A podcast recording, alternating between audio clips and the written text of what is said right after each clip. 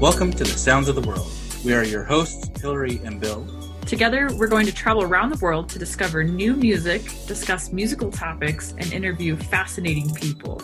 Our world is a buffet of music, and it is time to eat.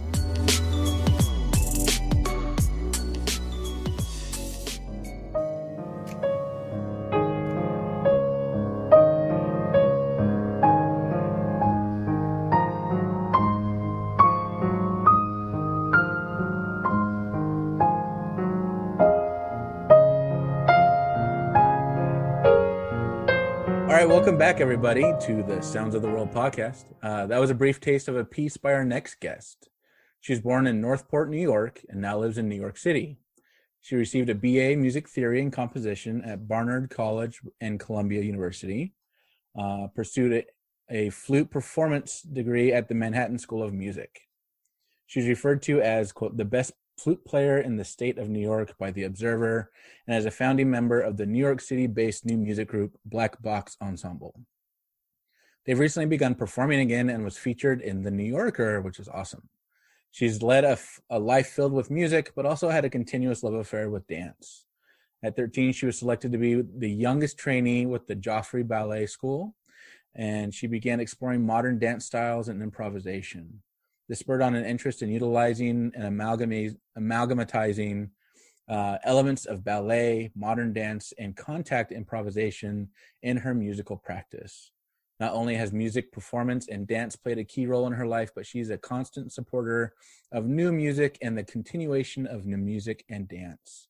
Today, we're going to talk to her about her life, uh, being a drum major, dancing through music, um, some of her new music that she's got working on right now and how to pick the right boots to make a fit. So please welcome Annie Nikkonen. I think I still screwed it up. Nikkonen, you you good? I, either one. Thanks so much, you guys. I'm so excited to be here and uh, chat. Awesome. Thank you so much for being here. It's it's great. Um, I remember talking to you a little bit on Facebook and and then doing a deep dive into everything. So it's been it's good to be able to finally talk to you. Yes. Not just be the weird Facebook stalker type. So. Uh, Stop talking to people, Bill. so let's just let's start from the beginning. Uh, we we kind of we briefly touched on everything, uh, but maybe you could talk about like your musical background. Um, do you come from like a musical family, or are you kind of the odd one out, or what? Yeah, so I'm going to go with the latter on that. So I am the odd one out in my family. I am the only musician. Um, I mean, you know, in my extended family, the, I had, I think, a great aunt who played accordion, I believe. Oh. other than that, uh, I I am the only one, and um, my my mom actually is uh, an artist. She was a visual artist, so we kind of uh, appreciate the same things. but yes, I'm the only musician, and um, so yeah, I'll I'll start, I guess, from the very beginning. So I. I grew up in, I was very fortunate to grow up in a school district on Long Island that highly valued the arts and music education. And so that played a huge role in my career now in music and the arts in general.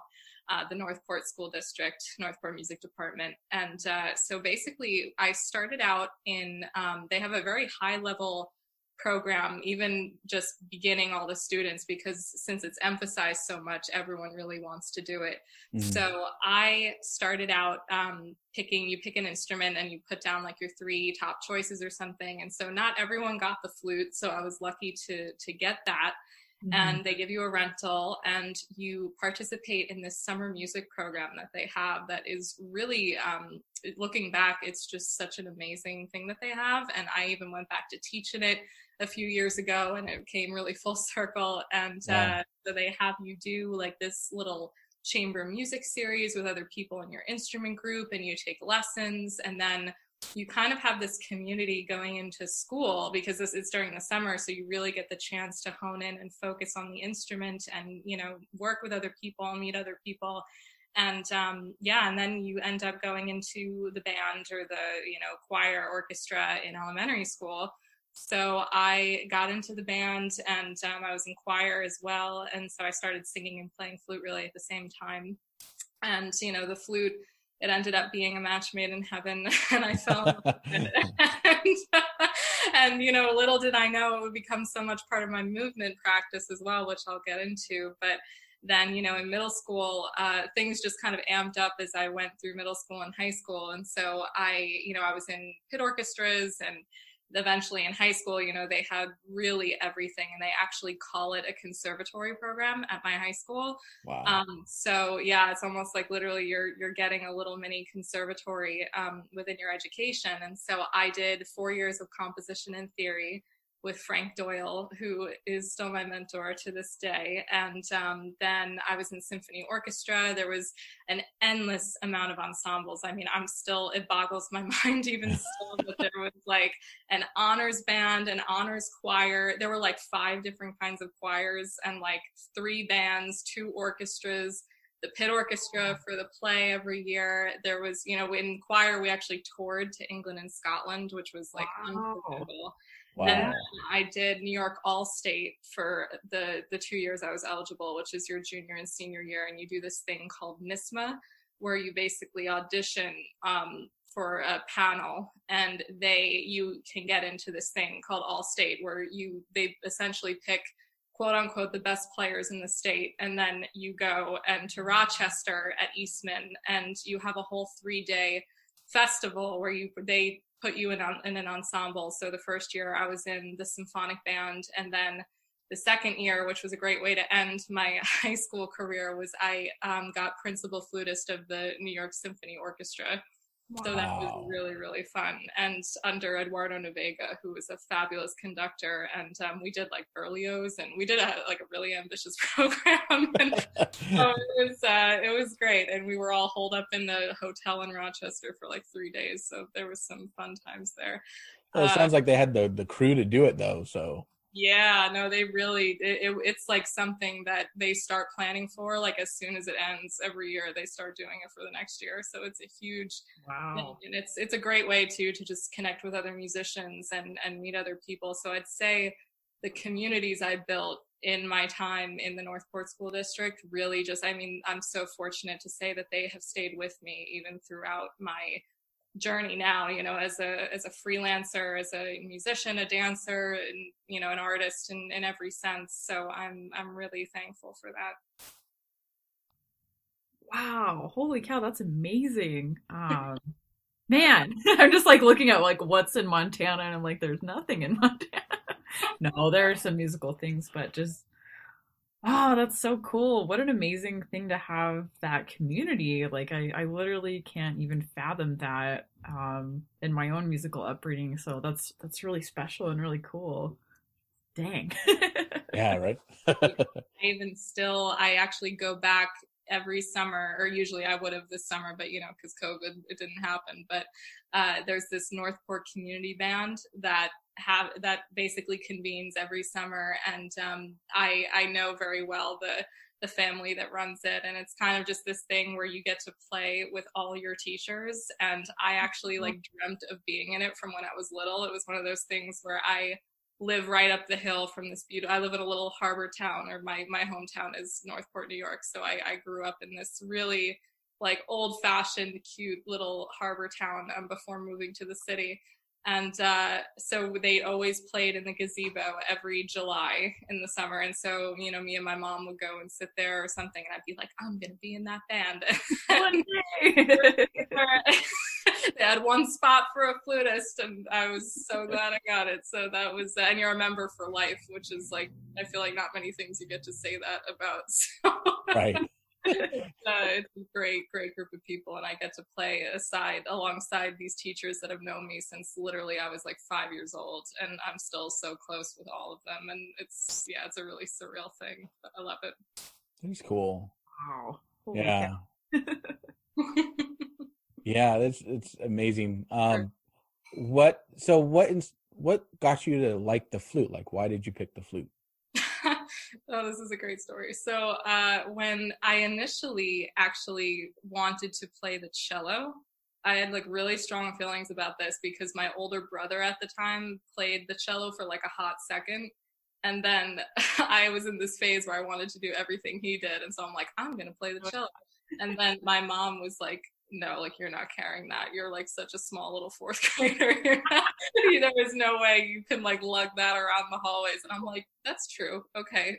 So, and then I'm like, the flute's pretty portable. So let, let's, let's try that out. and so that's like a lot of people kind of don't expect that but that's why I picked the flute, but uh, that was that was the way it happened. And then when I first tried it out, it, it's funny that it, it kind of um, came naturally. Like I didn't really have that much trouble getting the sound out, fortunately, and because I'm you know usually it kind of is a a lot to you know but i mean my mm-hmm. you get headaches in the beginning and stuff like that but you know you, you get past it. And uh, but yeah that's that's basically how it happened. And and like i said i was pretty uh, lucky to get it because you know for some reason flute is the most popular instrument in in like elementary school when you pick it. I don't know that at least that's what i've found.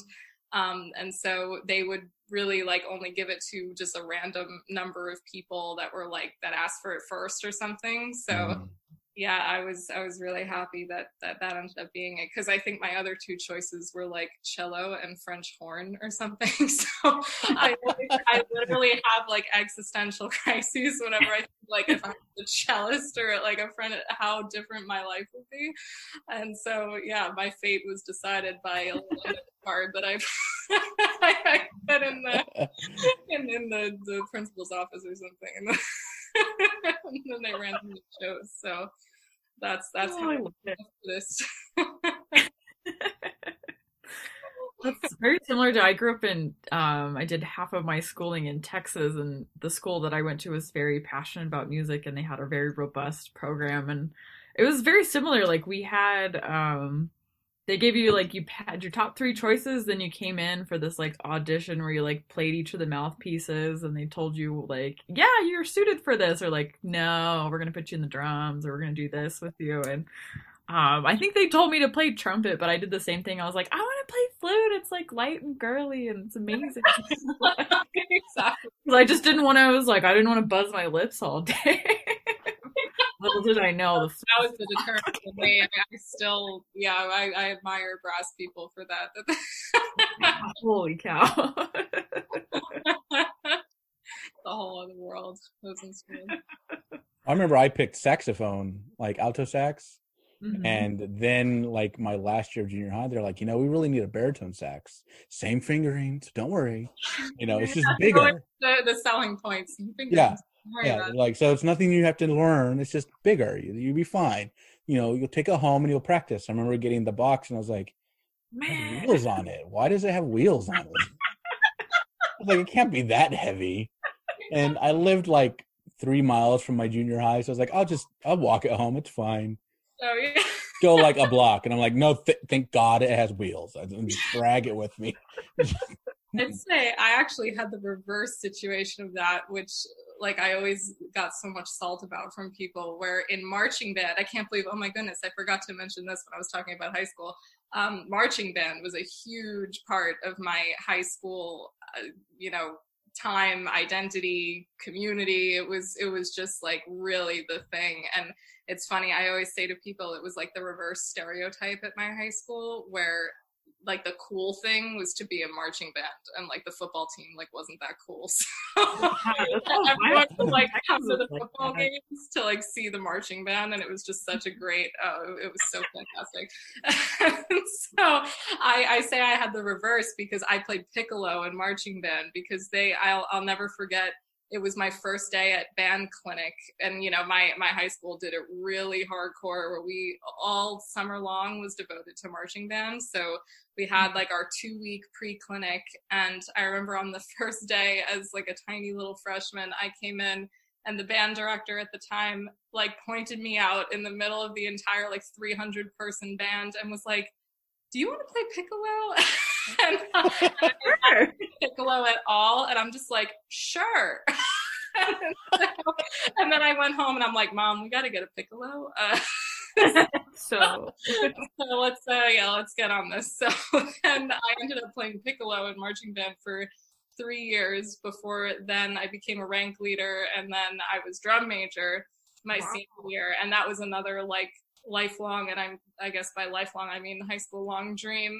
that i had was to be a drum major and it was like it was just such a cool thing. Like you had this white uniform with like you know a really cool hat and all these like Yeah. um, it was super cool and i actually like took so much pride in that uniform it was so fun to wear and you got the whistle and the megaphone and it just it was like a whole look that was really short.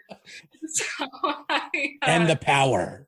the power i got oh i got so drunk with power. I would be like on that ladder like i did the opener piece so i led the parade block like down the street and i like opened the show with the whistle and oh my goodness it was it was like peak. The that was, those were those were some great times You were the starting quarterback. That's what you were. Oh my gosh, I actually had to communicate with the football team. That was like a thing where I actually almost got like run over by them multiple times. And I had to sort of like start because since I started the show, I had to like coordinate with the football coach and then my band director. And it was all like a five second exchange that the pressure was like insane. I mean, it was Yeah. really run like a military kind of thing. And it was, I mean, yeah, I was in charge of the brass block too. That was an experience, let's Wow. say. the stereotypes in that are real. So, uh, Right. so that was that was fun. But uh, but yeah, I enjoyed every second of that. That was a, and that was a really um, that was a learning experience. That position because basically, you know, you're in charge of like a 300 plus at that point person band, and so you know between like kind of being in charge of morale and you know just in general the you know the wooden soldier like demeanor that the, Right. the band had you know it was it was a real um it was an amazing experience. I mean i really enjoyed it. And i love you know it was kind of you were a leader front and center and also behind the scenes which i think actually taught me a lot about i don't know just in life it, gave a lot of life skills that were really uh that are imperative now thinking back so it, it was a great experience That's great. Yeah, I remember seeing your pictures of you in your your drum major outfit and oh yeah Uh, there's that one that that my friends all have as like blackmail material it's basically I, i'll never forget that moment too like i was coming down the field and it was like I, since i started the show i was in the center and so i'm walking down and this newsday photographer like got down and was like following me as i was walking and i literally thought i'm like i'm gonna run this guy over and like he's gonna deal with it because i'm just like walking and i'm not gonna stop. And so it was just it was so funny and i remember he was kind of like running as i was walking toward him just like total like eyes on eyes on the prize kind of vibe. yeah, you were in the zone, like you were like focused. oh yeah, oh my gosh. I I tell people I don't think I've ever been that much like in the zone because it was on TV too. Oh wow. It was one of those things where I I got on the ladder and there's like this big center ladder that the, the camera always focuses on. But then this became a joke with me and my friends even years later now that they for some reason when you watch the video they focused on me for like I want to say a minute and 30 seconds and that doesn't sound like a long time but when That's you're forever. and you just have like the whistle awkwardly in your mouth like waiting to start and the camera guy is just like totally zeroed in on your face and I'm standing there like waiting for this announcer to stop speaking and I like awkwardly took the whistle out of my mouth and all on camera, which I just love. And I put it back in my mouth because right as I took it out, they were like saying, "Oh, and now we're gonna start." And I'm like, "Great, good tweet." so yeah, that was definitely an unforgettable night. That's for sure. I love that that minute of your life will live in infamy. Yeah. Oh. You're probably just like, oh, hopefully they're not looking. It's on YouTube for all to see, so forever. Just look up Northport Marching Band. Yeah, what's the slug for the? if you're curious, can't miss it. Oh, and oh. so uh, while you were doing all of this music stuff, you were also involved in dance, correct? yes. Oh my goodness. Did you sleep? I mean, like, in the beginning, no, but so yeah, I can start with um, so my dance journey. I'll, I'll go back to the beginning. So I actually started dancing before music. So Oh, okay. I, I always say like I entered music kind of thinking as a mover, like in movement. Um, so I I started when I was four. I started ballet, and um, my my mom always jokes with me. She she put me, you know, like when some your kid is little, you, you put them in a bunch of things and see what they like. And so I uh, I she tried me out in like a bunch of sports, and I hated them. I totally like I was on the soccer field, and I walked up to her like I hate this. I'm not going back.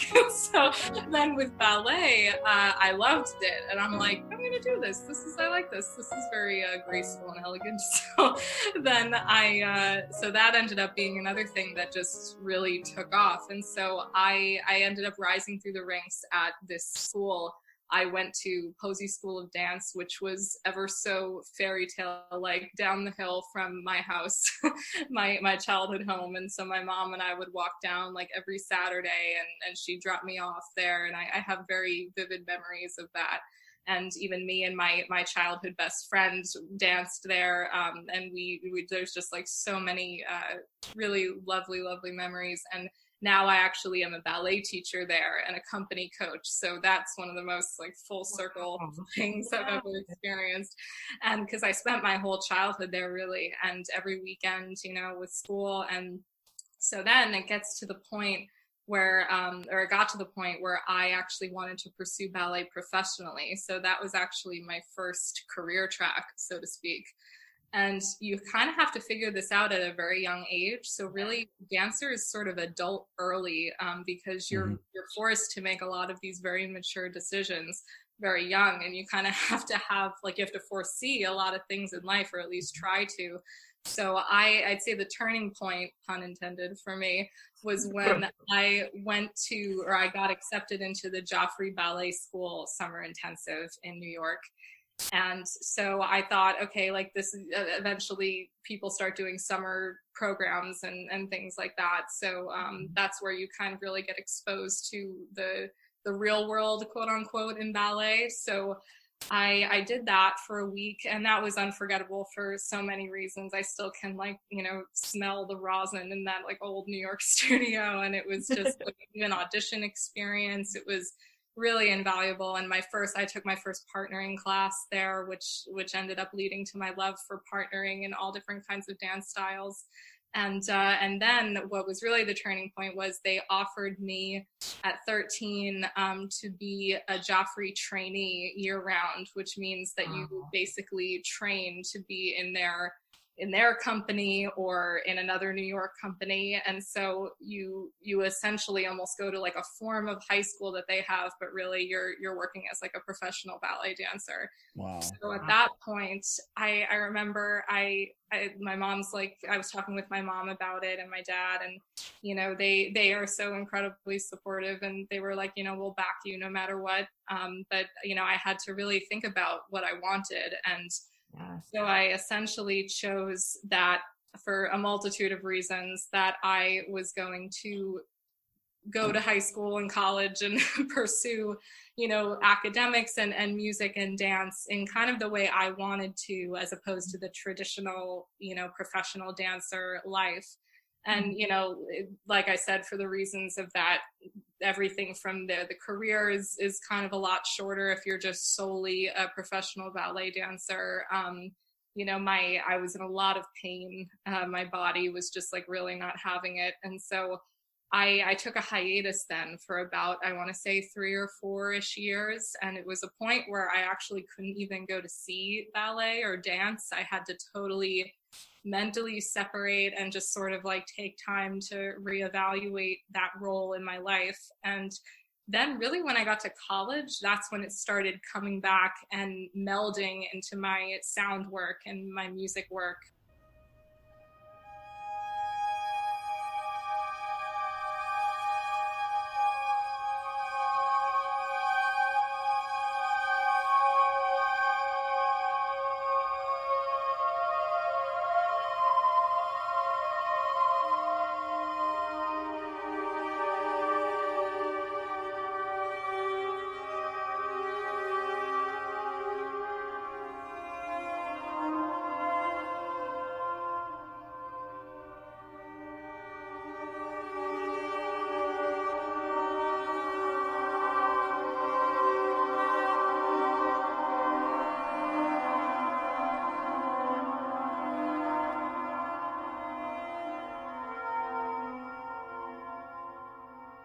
Barnard has a an excellent dance department with the most like inspiring faculty that they get. And so uh, because of that i almost thought to myself like oh it would be a sin if i didn't you know explore this here. And so that's where i started sort of realizing that i could create my own style my you know my my ballet background of course influences everything i do. But then i started getting into modern and contact improvisation. And you know the new york dance scene is just like a bottomless abyss of of such interesting people and you know like movement research at Judson Church. And you know I, I took a class actually in college where we went to see 12 dance performances in a semester for free. And it was everything from like salsa at the Brooklyn Museum to New York City Ballet to like everything. And so I wow. I really fell in love with um, the way I started to pursue dance there. And that's when I started choreographing as well.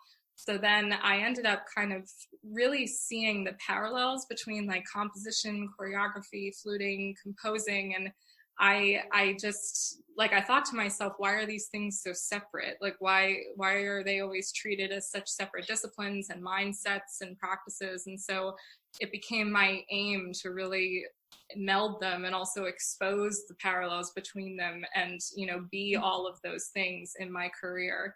So that's ultimately how it got me to where i am now. Wow that's cool. Thanks. Uh, i'm just like um you know i have i have a couple kids and i remember putting them into ballet and this was in tiny little idaho and stuff. We had a good ballet company um but most of the kids were really serious about it, and mine were kind of there. but they got the nice, pretty tutus and things, you know. Um, but you know the tutu and the pointe shoes, and the, that's that's a milestone. yeah, and then they like I remember one point they were supposed to do the splits, and like all the girls were pretty far down, and mine were just kind of like like this, you know, kind of still standing. They hadn't even gotten very far. I'm like, kind of i think we're kind of seeing the signs here. I think it's well it's actually it's funny you mentioned that because at first i was not naturally flexible at all. Like actually i was i had to work really hard to attain the the level of flexibility that you need. Like my my back wasn't really that flexible and my the splits i was i i remember countless nights doing homework in splits literally or like straddles wow. it took a lot of um yeah a lot of commitment and discipline. And it's something you even have to nurture and maintain even now. I mean being a ballet teacher definitely helps because you know, I'm creating combinations for my students. And even this past weekend, I just auditioned them for Sleeping Beauty. And it's like you mm. kind of, you know, as a teacher, you really got to keep up with it um, to yeah. keep up with them. And so I, uh, so that helps, but also just even in my own work and the commissions I'm working on and, you know, my, my own practice, I constantly have to keep up the flexibility and the stretching and it becomes meditative after a while. Like honestly i just love i, I even like write emails doing splits or something. Wow. It's, it's, just like I, yeah i kind of just sit there and let my body do its thing and just do my other things you know it's a multitasking kind of just don't do it on the new york city subway. Yeah, I mean that that's the only place where I've I've had a little difficulty. Do you really need to take up that whole row of seats? Like Yeah, maybe at night, you know, there's not as many people on it anymore, so I could get away with it occasionally. Go. Yeah. Gotta be subtle about it though. the subway dancers get me. They they, they... I didn't know like they they they were like they I've seen pictures of people doing like homework and and on the computer in the splits and stuff and I was just like is it just like their body's so flexible it just kind of flops to these things now but um you know like a basset hound's ears just kind of flop to a side or something you know but just hanging out you know yeah. this is just where I go these days it's just uh, straight out straight out all the way in penché up at like 12 o'clock just just yeah like, oh, I need to close that dresser up there. Whoop, you know. Um, yeah. You know, but like to think of it like, no, they're actually constantly stretching that and stuff. It's like, oh, why? I don't know why that wouldn't have crossed my mind before. You know. it's it's not purely for show. yeah, we get it. You're flexible. You fun. Why are you still stretching? It's a nice little show off thing sometimes to, Yeah, to, do cocktail- to throw in at a party. It's good cocktail combo, but yeah. This makes me feel better about all my like I um got into yoga about 10 years ago and like I like you was not flexible like growing up was always like rigid and locked up and like it's like once you start like exploring that movement like I just became like addicted to it. And it was like I would do yoga like between classes or you know I do like a quick stretch in the hallway and I'm like I'm always that that person like before an event stretching. Like everyone's just like who are you? What are you doing? Or like oh that looks like it feels good. Like, it does. It's and it's funny because you know you get into yeah like you get into that routine and eventually your body starts craving it in a way. And even yeah. I find myself, you know, like you said, kind of taking even like a 10 minute block or if I have like 20 minutes and I just like quickly do do a stretch or something. and yeah. whatever. I do that in my office now at work, and I'm like, what do my coworkers know? Like, they joked that they're like, you're gonna have a yoga mat in here pretty soon. I was like, I think that'd be a great addition. And I mean, now that I work so much from home, you know, with with uh, composing and, and choreographing and all these things, I I end up just kind of like wearing my dance clothes all the time, like just in case I want to do something. So I have like my choreography, like my moon boots. yes, I love it. so comfortable.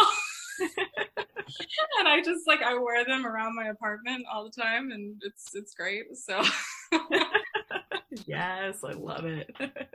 I've never been flexible a moment in my life, so yeah. It- it's a blessing a curse. Two years to be able to touch my toes. Like I remember, like the first time my fingertips hit the ground, I was like, "This is magical!" but it took a long time. Yeah, no, it takes a lot. It looks easy, you know. It's something that when someone just kind of does it and in a minute, it, it looks so easy to execute, but it takes. Yeah. you go to do it, and you're like, "Oh man, how do they do that?" Oh yeah, it's it's goals for sure. Oh yeah. Well, I remember growing up watching the the Seattle Ballet production of the Nutcracker. Like every Christmas we watched that, and I was just like, "Oh, that's so cool! They're so strong, especially the the male ballerinas and being able to like Oh, hold people up one arm." And I was just like, Oh yeah. "What are you doing?" You know, and they jump like six feet in the air, and it doesn't look like it's hard. And I'm like, "Oh look, there's a crack in the sidewalk. Trip." You know, it's just like, Although you know, some partners drop you. That's something that I've Ooh. unfortunately experienced, and oh no. during Nutcracker, actually, there was a rehearsal during Joffrey, and uh, they were doing a Nutcracker variation, and I was like, I'll never forget this. It was I was going across the floor, and my partner was kind of like a little bit too tall for me, but they Mhm. sort of put him with me because they're like, oh, you, you guys just go together. And so Figure then. I was like jumping into it's kind of hard to explain in words, but I was like jumping into his shoulders sort of, and he had to like catch me on his shoulder and it's a really tricky move to execute as a 13 year old so I, was, like, I jumped and then he kind of like half caught me and i remember i wish someone had this on videotape i was like slowly like crawling down his body.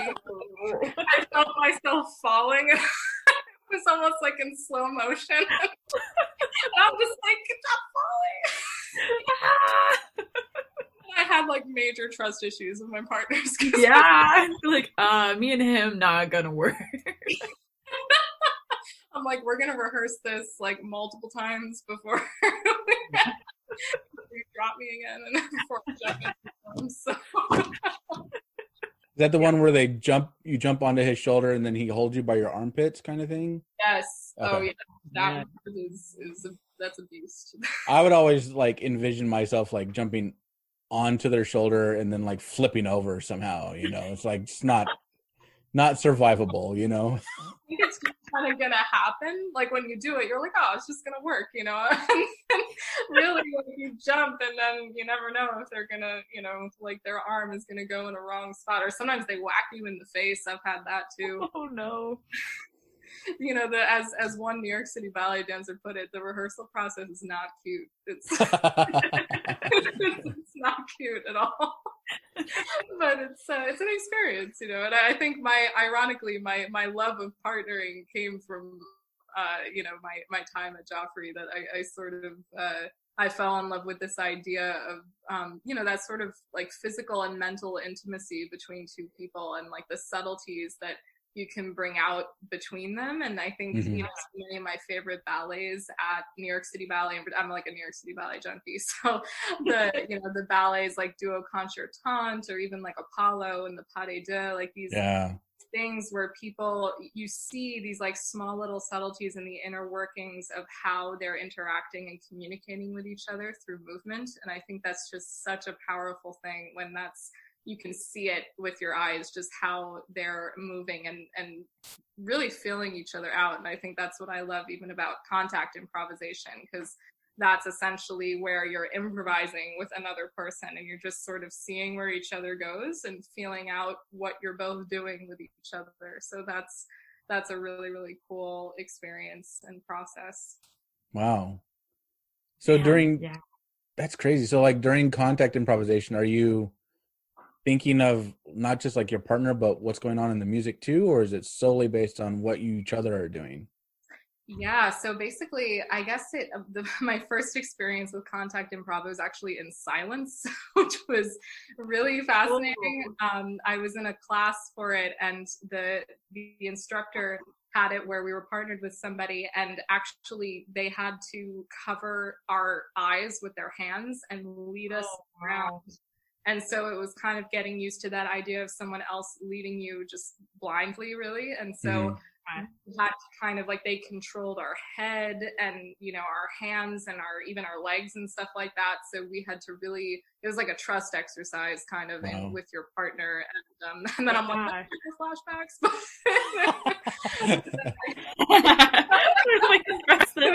i'm like trigger. But so it ended up working out. And it's it's nice because it feels very um natural. I mean i guess people can do this in various ways but you know it was like barefoot and we were just kind of in comfy clothes and and just seeing like you know where we'd hold each other's hand and kind of like test out the tension and and see you know what basically just what our bodies wanted to do in that moment. It's it's a very spontaneous sort of thing but a lot of interesting stuff can come out of it because it's basically almost like improvising on an instrument it's actually exactly like that when you're improvising with other people and you kind of just ride the wave of mm-hmm. what's happening and you just sort of see what happens out of that Man, that's really cool. That sounds like such a like I don't know, just fascinating experience because you're you know you're mind melding with somebody, but you're you got the, the oh that's just really cool. I'm like I want to go try this. Yeah, I mean once once those classes open again, I uh, I can't wait to get back into that. I don't know if my wife would let me do that. Just to her, you know, just lead her blindly around. You'd be like, "No, you're gonna make me something. Stop it." so it's, it's, fun. It's fun to try out with uh, with your spouse. I think that, I think that's a good idea. Good um, bonding moments, trust, working through some trust issues. it exposes a lot of yeah, it exposes a lot of stuff. So. wow. all around. So I, if, if I can, I'd love to know. You studied with one of my favorite composers, living composers, uh, Georg Haas. Oh, okay. Yes, I did. How was that?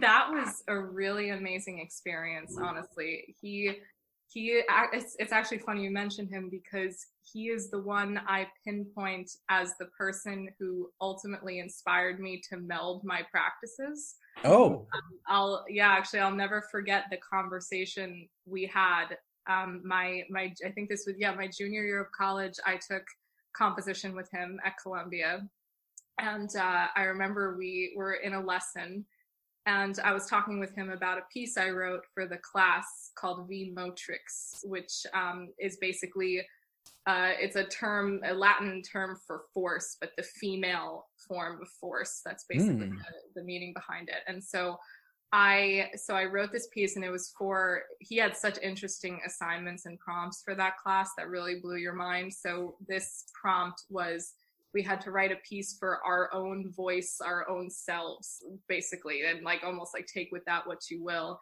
And mm-hmm. so I decided to write a piece for voice, body, and breath as three separate Ooh. saves. So almost like those are three separate parts within one body. And so this really got me thinking about the body with sound and in very, you know, unusual ways. And so I was sitting with him in a lesson and he said to me, you know, I the the extensive knowledge you have in movement and sound is a rare thing and you have you must do something with that. Like you have to go with that. And hmm.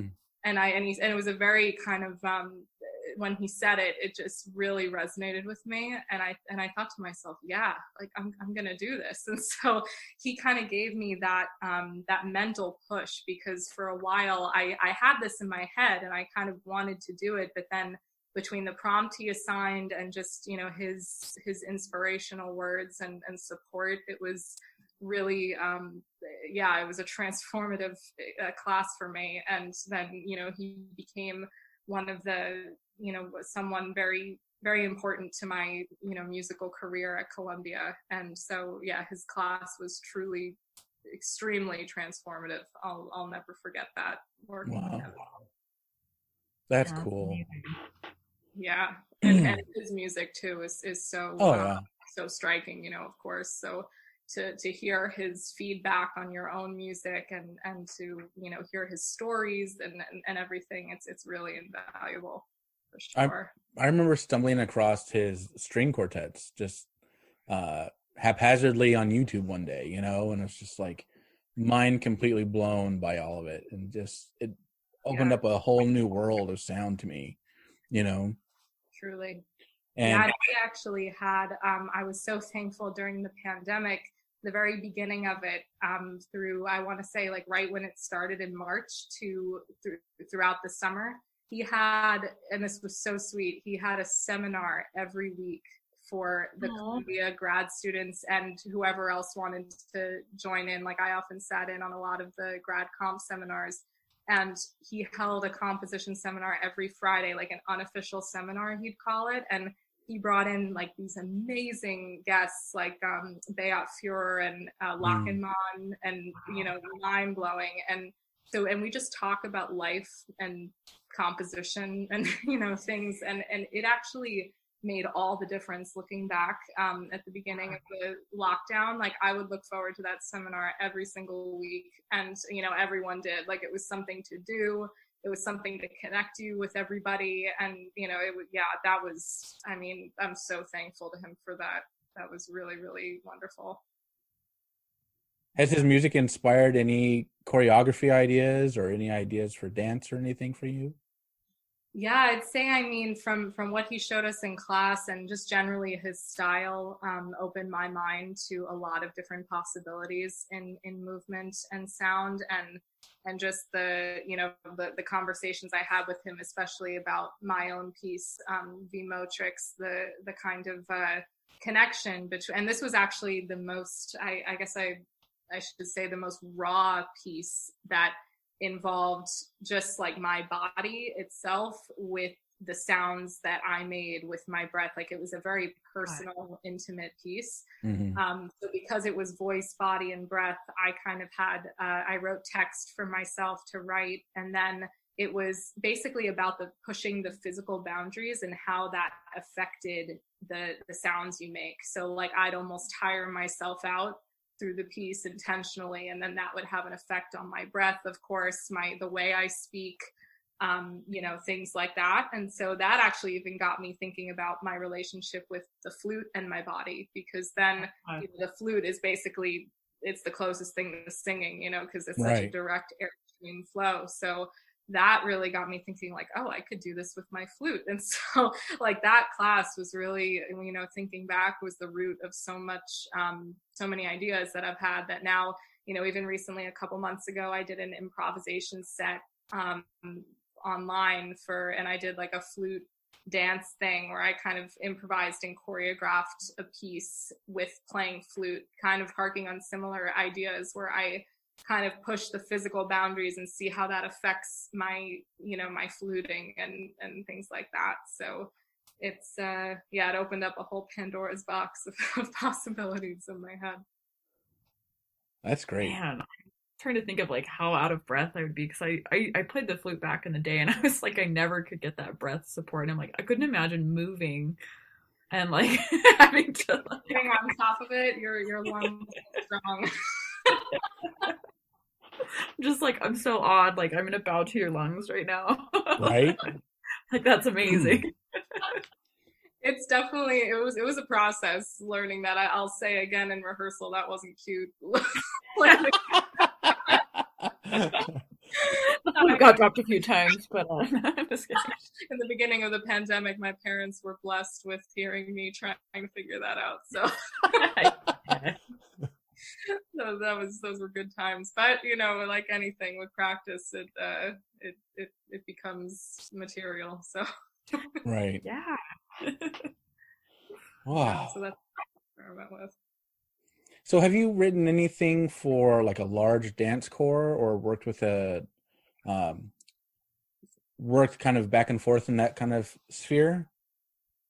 Well, so it's funny because lately um, my work has, of course, mainly been solo because of COVID. And um, that, you know, usually I had all these ideas for projects with dancers and people I wanted to collaborate with. But then with um, with COVID, I, I was really faced with this reality where, you know, no one I, there was no one around me to to work with to partner you know that sort of thing and so mm-hmm. that's actually how i ended up creating this compositional choreographic series that i have called Pas de sans un which is dance for two without one so emphasizing that absence of the second person there with you mm-hmm. or multiple people um, so then, you know, I started partnering inanimate things at first. So I did, you know, like I partnered a wall, the ch- a chair, the floor, and you know, basically whatever was around my apartment um, that I was like, oh, I could, I could move with that, and trying to create these different sorts of energy channels because obviously, you know, when you're partnering a person,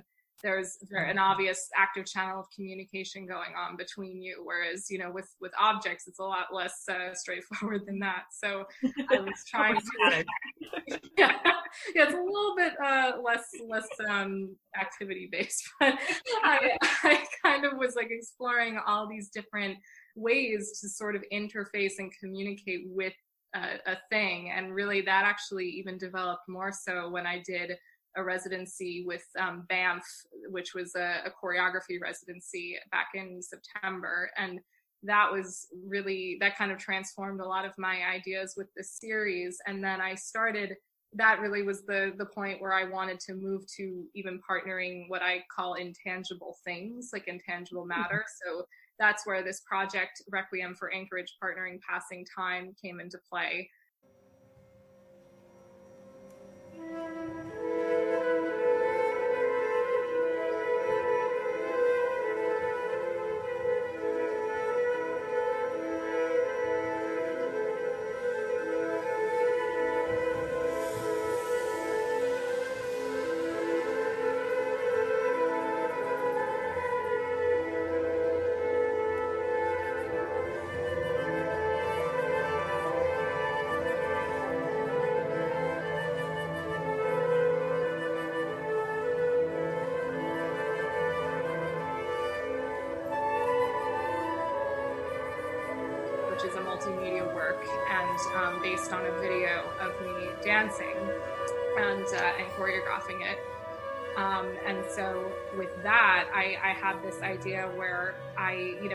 On this term anchorage, which essentially uh, it has a very specific de- definition in this resource called the Dictionary of Obscure Sorrows, which I tend to utilize a lot in my composing.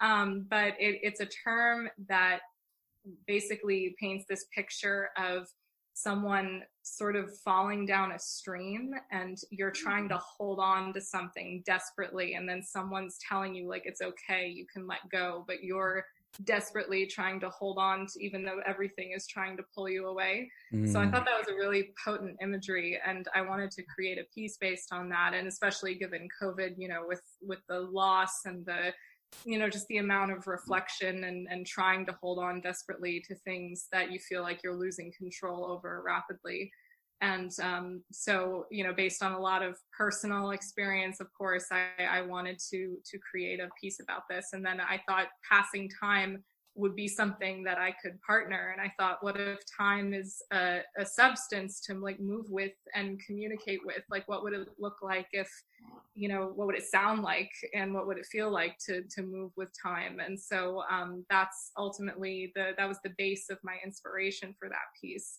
um, so and that was kind of a that was of course a um, you know it was a solo dance thing but then with uh, the part one of it is a, a version of me on flute and i composed it and choreographed and danced. So it's sort of like the me doing the four things which is kind of the most internal thing to me since it's my four voices communicating with each other and then the part two of it, which will be released this spring, is with a wonderful group, of Apply Triangle, uh, who are all dear friends of mine. It's a trio. And uh, they will they will be doing an ensemble or uh, basically an ensemble response to it. So that's almost like the external element. And uh, yeah, so I'm really I'm looking forward to to releasing that project. Very yeah, cool. that's such a cool video. I was so excited to check that out. Um, man, the like cinematography, just like the way everything is layered and like paired with the music, like I was blown away. I just I thought it was the coolest freaking thing. Especially like I it was like, man, who's this dancer? I wonder if that's her. And then I was like, holy cow, it is her. Like it's just oh man, like I just love like it's so thoughtful the way you have like every layer just seems so like well planned and they all work together and that delay is just absolutely stunning and beautiful and I can't wait for part two. yeah.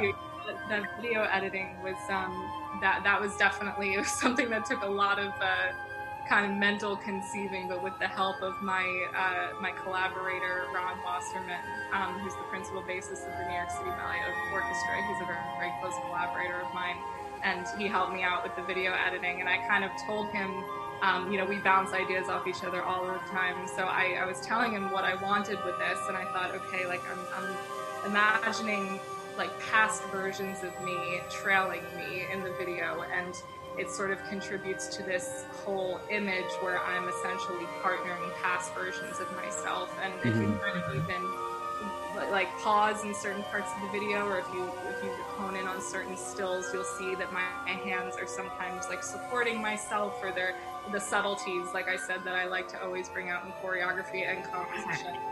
And so I was I was trying to figure out like how to do that, and then of course Ron is a is a wizard in, in Final Cut, and he, he's like, he's like give me like two days, I got you. and, so, and then he yeah he did a wonderful job with um, bringing that to life. So yeah, that.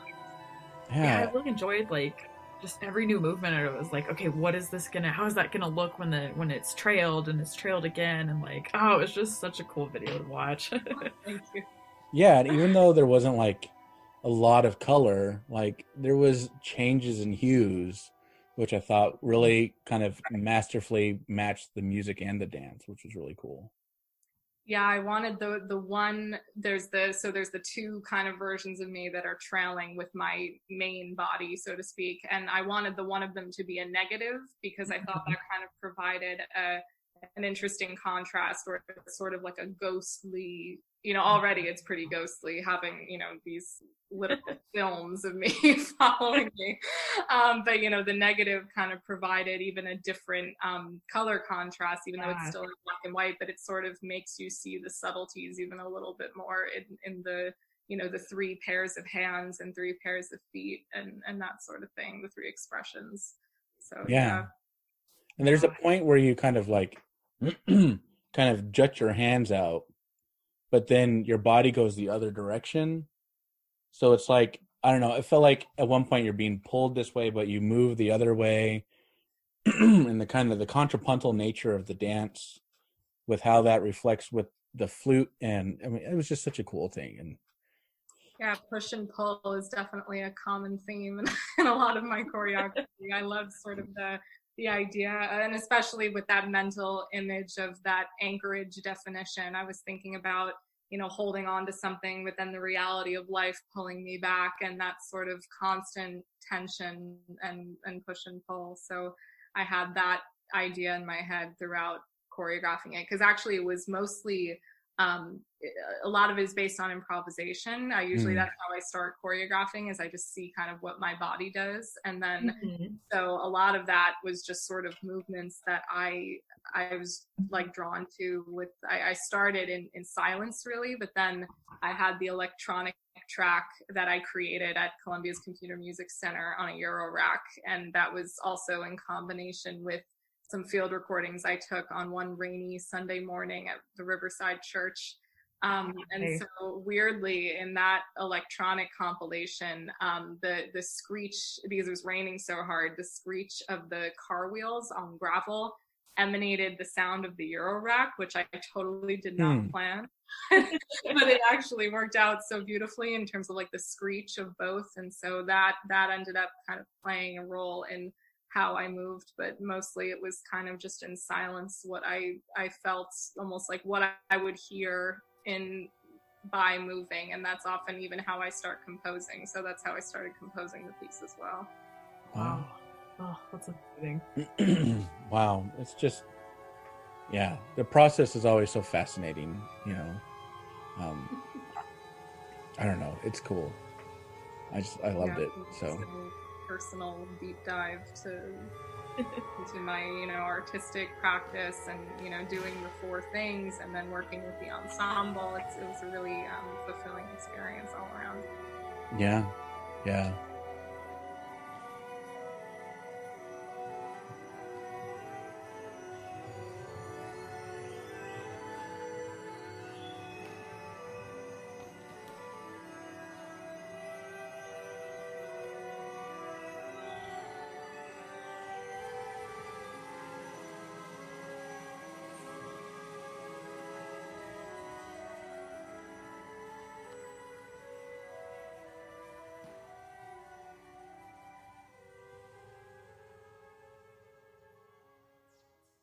um, one of my upcoming projects I have is a, uh, a commission with um, Periapsis Music and Dance based in Brooklyn. And I'm going to be doing this partner piece with um, Jonathan Katz, who's the artistic director of the group. And um, basically I'll be choreographing and dancing a piece and he's a composer and a pianist, but he also partners dancers. So it's a really, we, we have a lot of overlap there. Oh, wow. And uh, he, so he's going to be composing a solo piano piece for him to write that I will dance and choreograph to. But what I love is that I can also, I can talk about the dance side and the movement side, but I can also communicate with him about the sound side. And yeah. it's one of the most fulfilling things when when collaborating um, with either dancers or musicians that I can kind of you know have a a look into each world and you know we can talk about each world in depth and so yeah. I think that's for a really kind of uh,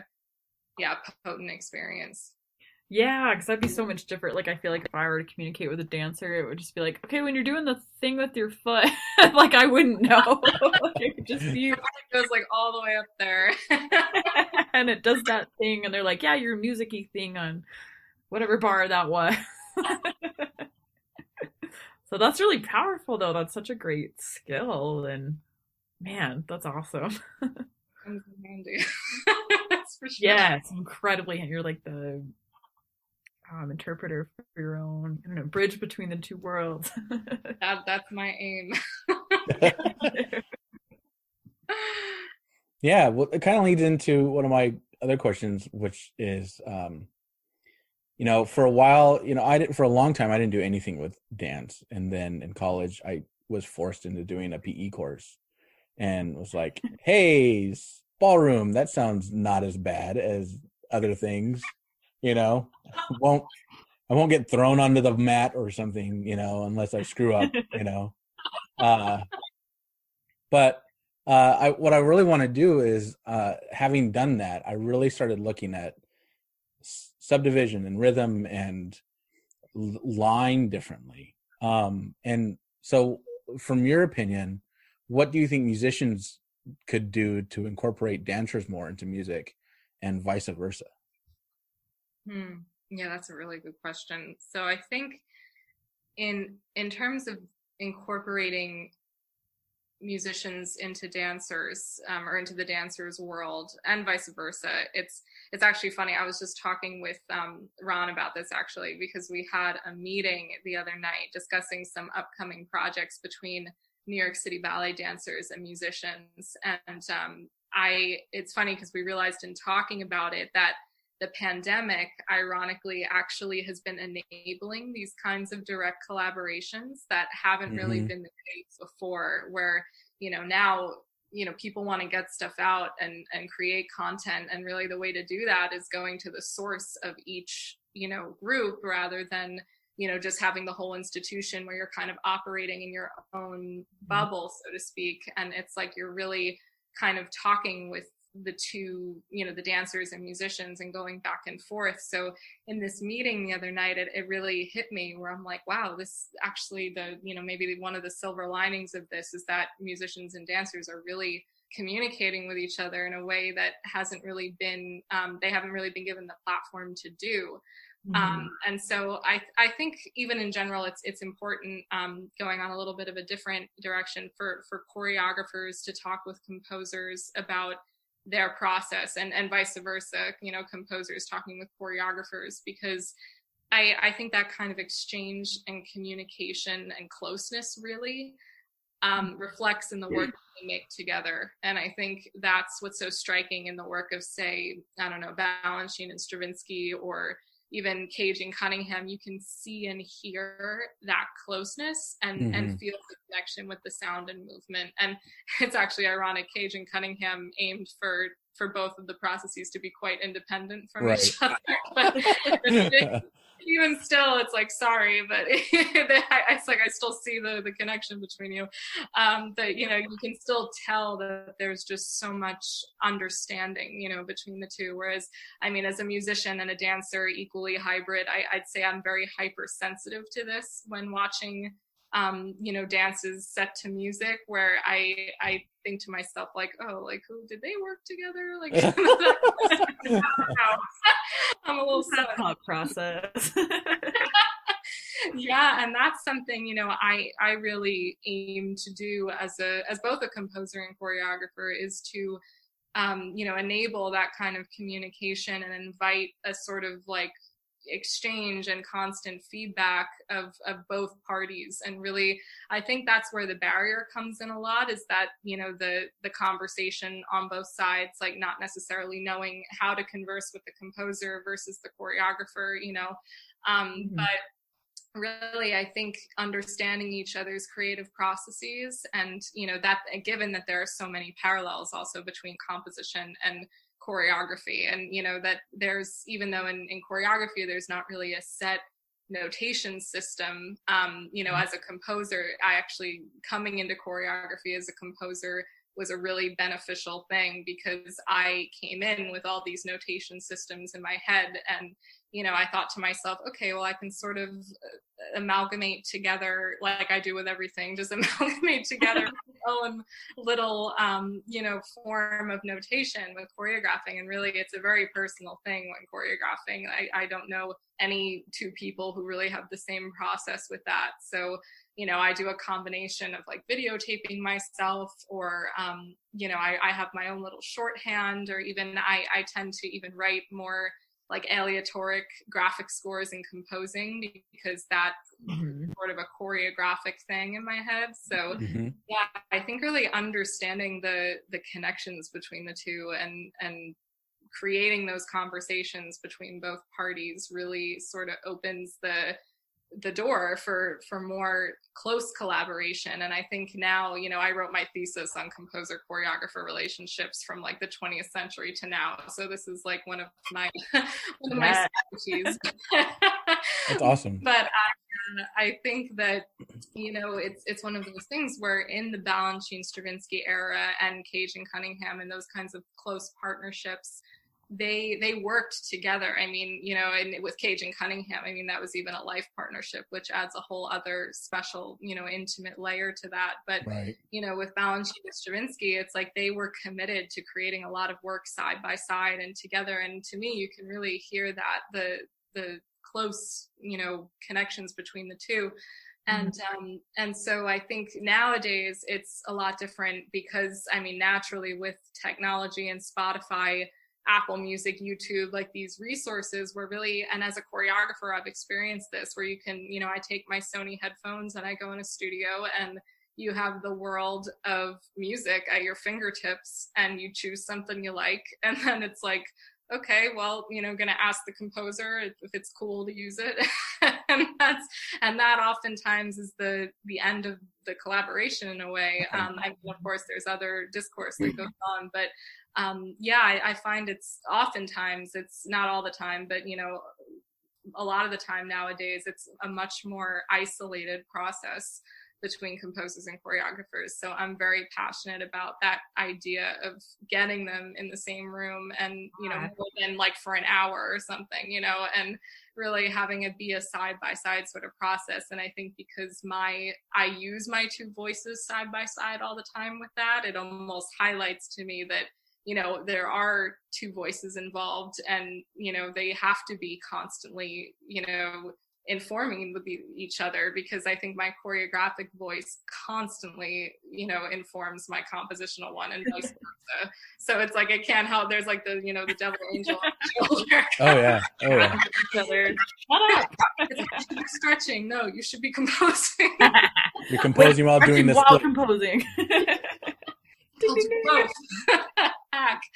But, so, so I think that's that's definitely something I'm very cognizant of is is that communication between between both voices. Yeah. I mean, sorry. Go ahead, Hillary. I love how you refer to them as as your two voices because I, I feel like it's so easy to put them in separate boxes and be like, oh, movement and voice are not even like closely related, but I love how you talk about movement and it's like, no, this is an expression. It does the same thing my voice does. It expresses things and it speaks and it has its own language and it its own notation and I just I love how you how easy you make that to understand and share with everyone because I, I feel like that's such a valuable I don't know, it's a valuable idea and I, I hope that you get to spread it with everybody. yeah, and I think you know being the people's choreographer, so to speak, is is somewhat of a goal of mine because I even even choreographically, I I have a sort of an ethos that I like to or that I've developed over the years where I, I like to incorporate going back to the subtleties idea. Um, I, I feel very strongly about choreographing movements that people recognize. So it's almost like choreographing things that, you know, let's just say pirouettes and grand jetés across the floor are awesome. They're cool. I, I love them. I've done them. They're great. But, you know, it's, it's something that's still like, you know, people pay 500 bucks to see that, but also it's, it's intangible. Like it's something that is viewed as this superhuman kind of quality that's in this mystical bubble on stage that's like untouchable and flawless. And so while that's a you know there's always a place for that. I love choreographing movements that non-dancers make so to speak. Mm. so like dance things that actions that people have filled the frames of or they've realized or done in in their private moments in life. And i think that's a really i think that hits people a certain way. And i think during covid this especially became uh, this surfaced in my artistic practice because I, you know, of course, connection is the thing that we've all been craving. And, um, you know, that, and I think the recognition, I, I want to connect with my audience. I, I care about that. And so I, I envision doing that as, you know, the closest thing to that for me is having it where I have these movements that people know and they they're like oh i've you know in their head even subconsciously or consciously like i've i've done that with somebody or i've done this myself or you know like the, a little like choreography yeah. even of the eyes or of the fingers you know something like very subtle and um, potent you know and i think oftentimes the most the simplest gestures are the most potent ones because it it kind of recalls a memory or or something like that. And um, you know that's why i often love to with this idea of partnering absent people i think it's it sort of creates this this um you know this world for people to relate to. And um, so i think that's that's something in my choreographic and compositional work really. I mean empathy is a general theme in a lot of my work that i try to i, I even try to surpass it if that's even possible um, through you know, tr- like really embodying physically these movements of everyday people, everyday life. Um, and that's really the things that people feel in their bones, as opposed to, yeah. you know, seeing things that are very cool to see and that a lot of dancers do that are like, wow, you know, but also the things that with my dance training, I can bring out more sharp, sharply, basically. And so I always like to say it that I, I sharpen what would otherwise get away with being blurry. That's kind of mm-hmm. the to go by. And um, because you know everyday life is so fast and even though time it has like no meaning right now it's still you know it's things get really blurry and um, I, I like to sort of slow down and shine a microscope on those kinds of moments so and, and personally that's also very fulfilling for me as well yeah and it, it feels like and I, I don't know just this reminded me of like the the idea and composition or like the form of like I'm trying to remember which professor told me this but they're like you can kind of create a language for your audience and then once you've created that language then you can tell your story. But it's like until you've created that. But i, I love that you are it's like the language you're creating is essentially one that we all speak but we're not necessarily aware of. Um, so that's just really cool to see that show up in dance. Um, and like man i just like it's like you said you watch those people on stage and you're like okay your mirror neurons fire and they go oh i can't do that. But when you see something that you can do like it just resonates with you. It hits you a little harder i feel like than than the the fantasy version which is still fun to watch. There, there's always a place for that so. Oh, that's very cool. Yeah. So i just have one question for you well, one last question for you. Um, as a dancer, what would be your dream uh, piece to dance to? Wow. Okay. So this is a real loaded question for me because I have a lot of different answers for a lot of different reasons. So I'll I'll go into a few of them. Um, so I'd say uh, a piece that I've been wanting to make a piece to for a while is Ted Hearne's Law of Mosaics, excerpt mm. in the middle of something.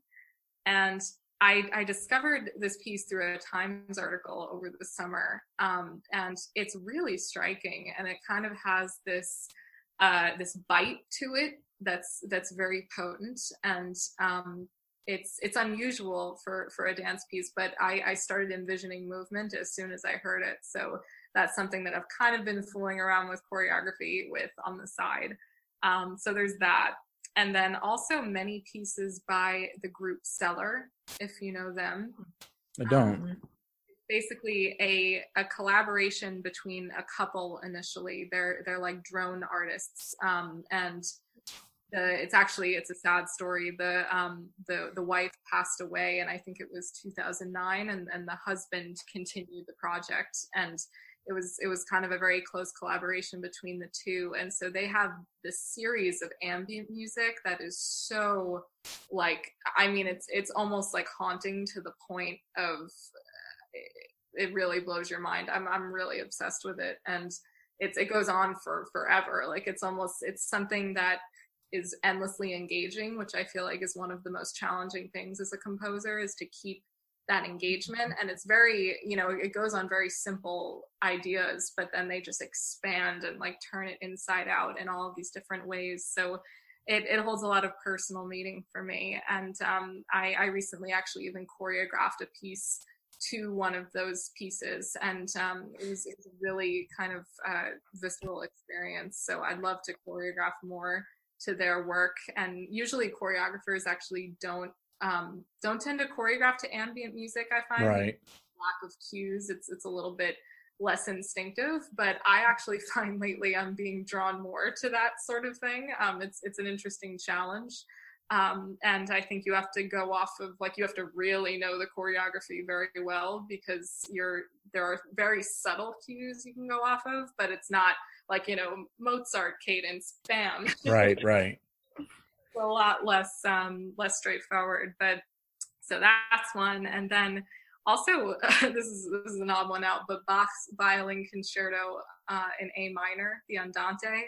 Uh, I think WV 1041 or something. And uh, I'm I'm very into a specific phrase in that piece in particular that I've choreographed like a million things to, and I'm still trying to find the right um, the right thing for it. But um, I think that even keys into how I listen to music. It's a little bit weird, but um, I I never know really quite how to articulate it, but I, I always zero in on these moments in the sonic fabric, so to speak, and I I sort of mentally catalog these moments in a certain piece, and I don't usually actually listen to whole pieces. I listen to these little fragments that I kind of just mentally store, and I even mm-hmm. remember like where they are on Spotify or something, and I just like fast forward to them and re-listen. Yeah. I can relate to this. yes because it's something that I like I, I constantly do and I have this whole mental catalog of like all these little micro moments and so that really is the basis for a lot of choreographic ideas like i get really stuck on that and i sort of just listen to it 500 times and that's really like how to choreograph to something really at least in my in my processes because i have to really just know the music like inside and out to to begin even to move to it in a light sense but um, so then there's Bach, and then total other side of the spectrum. Um, unless you're one of the Bach, the believers that Bach started atonality, but uh, uh, Morton Feldman's uh, Palais de Mari, I think. Um, it's that's a really fascinating piece, and I'd love to choreograph it because it's so. I actually did choreograph a piece to Feldman, um, one of my pieces in Pas de Sans Une, where I partnered the chair. I did a piece to, um, I, I think it was Triadic Memories. Um, but I, I'm really fascinated by the simplicity going on the whole like simplicity of gesture thing. I think that's reflected in a lot of Feldman's music. The Absolutely. simplicity and the repetition and kind of like with subtle shifts each time. So I'm very attracted to that physically. I think that for some reason that brings out a choreographic uh, inspiration in me. Um, and yeah, and I'd say even, you know, another piece, Brian Eno's three variations on Pachelbel's canon. Uh, mm-hmm. That's a really beautiful piece. And, um, I, that's, that's a special piece for me. And I love the kind of deconstructed feeling of it throughout. And I think it represents almost like brokenness really well and so i'm i'm very fascinated in exposing like healing and brokenness in choreography and composition and how that can be expressed in sound and movement. So mm-hmm. I've been kind of exploring those ideas too. Um, but yeah, even also like film music, like Dario Marianelli is my favorite film score composer, and yes. like Pride and Prejudice. One of my dream projects is like that that scene in Pride and Prejudice. Um, I don't know if you've seen it, but with with uh, Matthew Macfadyen and Keira Knightley, when all the it's a brilliantly choreographed scene where the rest of the ballroom fades away as if they're the only two in the room, and that. Mm-hmm that piece in particular in the score, I'm like, oh, I got to create a partner piece. yes. Every time I'm like, oh, this this is good. This is one day. so yes, that that's a few. oh, I love it. I like it. Just spans everything, you know. Yeah, like for some reason, a lot of different sound worlds capture me choreographically. yeah, no, I think that's amazing. Um, so much to do with that too. I mean, there's just so many. The possibilities are endless with all of that, especially like Bach to Feldman and. Uh, I love the the different genres. Kind of surprisingly can accommodate similar movements. I've found that's that's an interesting. Oh, that's fascinating. Yeah. Yeah, that's great. Very cool. Well, Annie, it's been great talking to you, uh, learning about your, your process and about life and and dance and music. And it's just um it's got my juices flowing and like just thinking of things. So it's it's amazing. Thank you so much for being here. I'm so glad. Thank you, Bill and Hillary. This was so much fun. So glad we can chat. Yeah, thanks again. Um, man, you've got me inspired to go move around my house now. Maybe touch a wall. Shut that up the cupboard. no, this was awesome. Thank you so much. What a what a beacon in the the COVID world right now.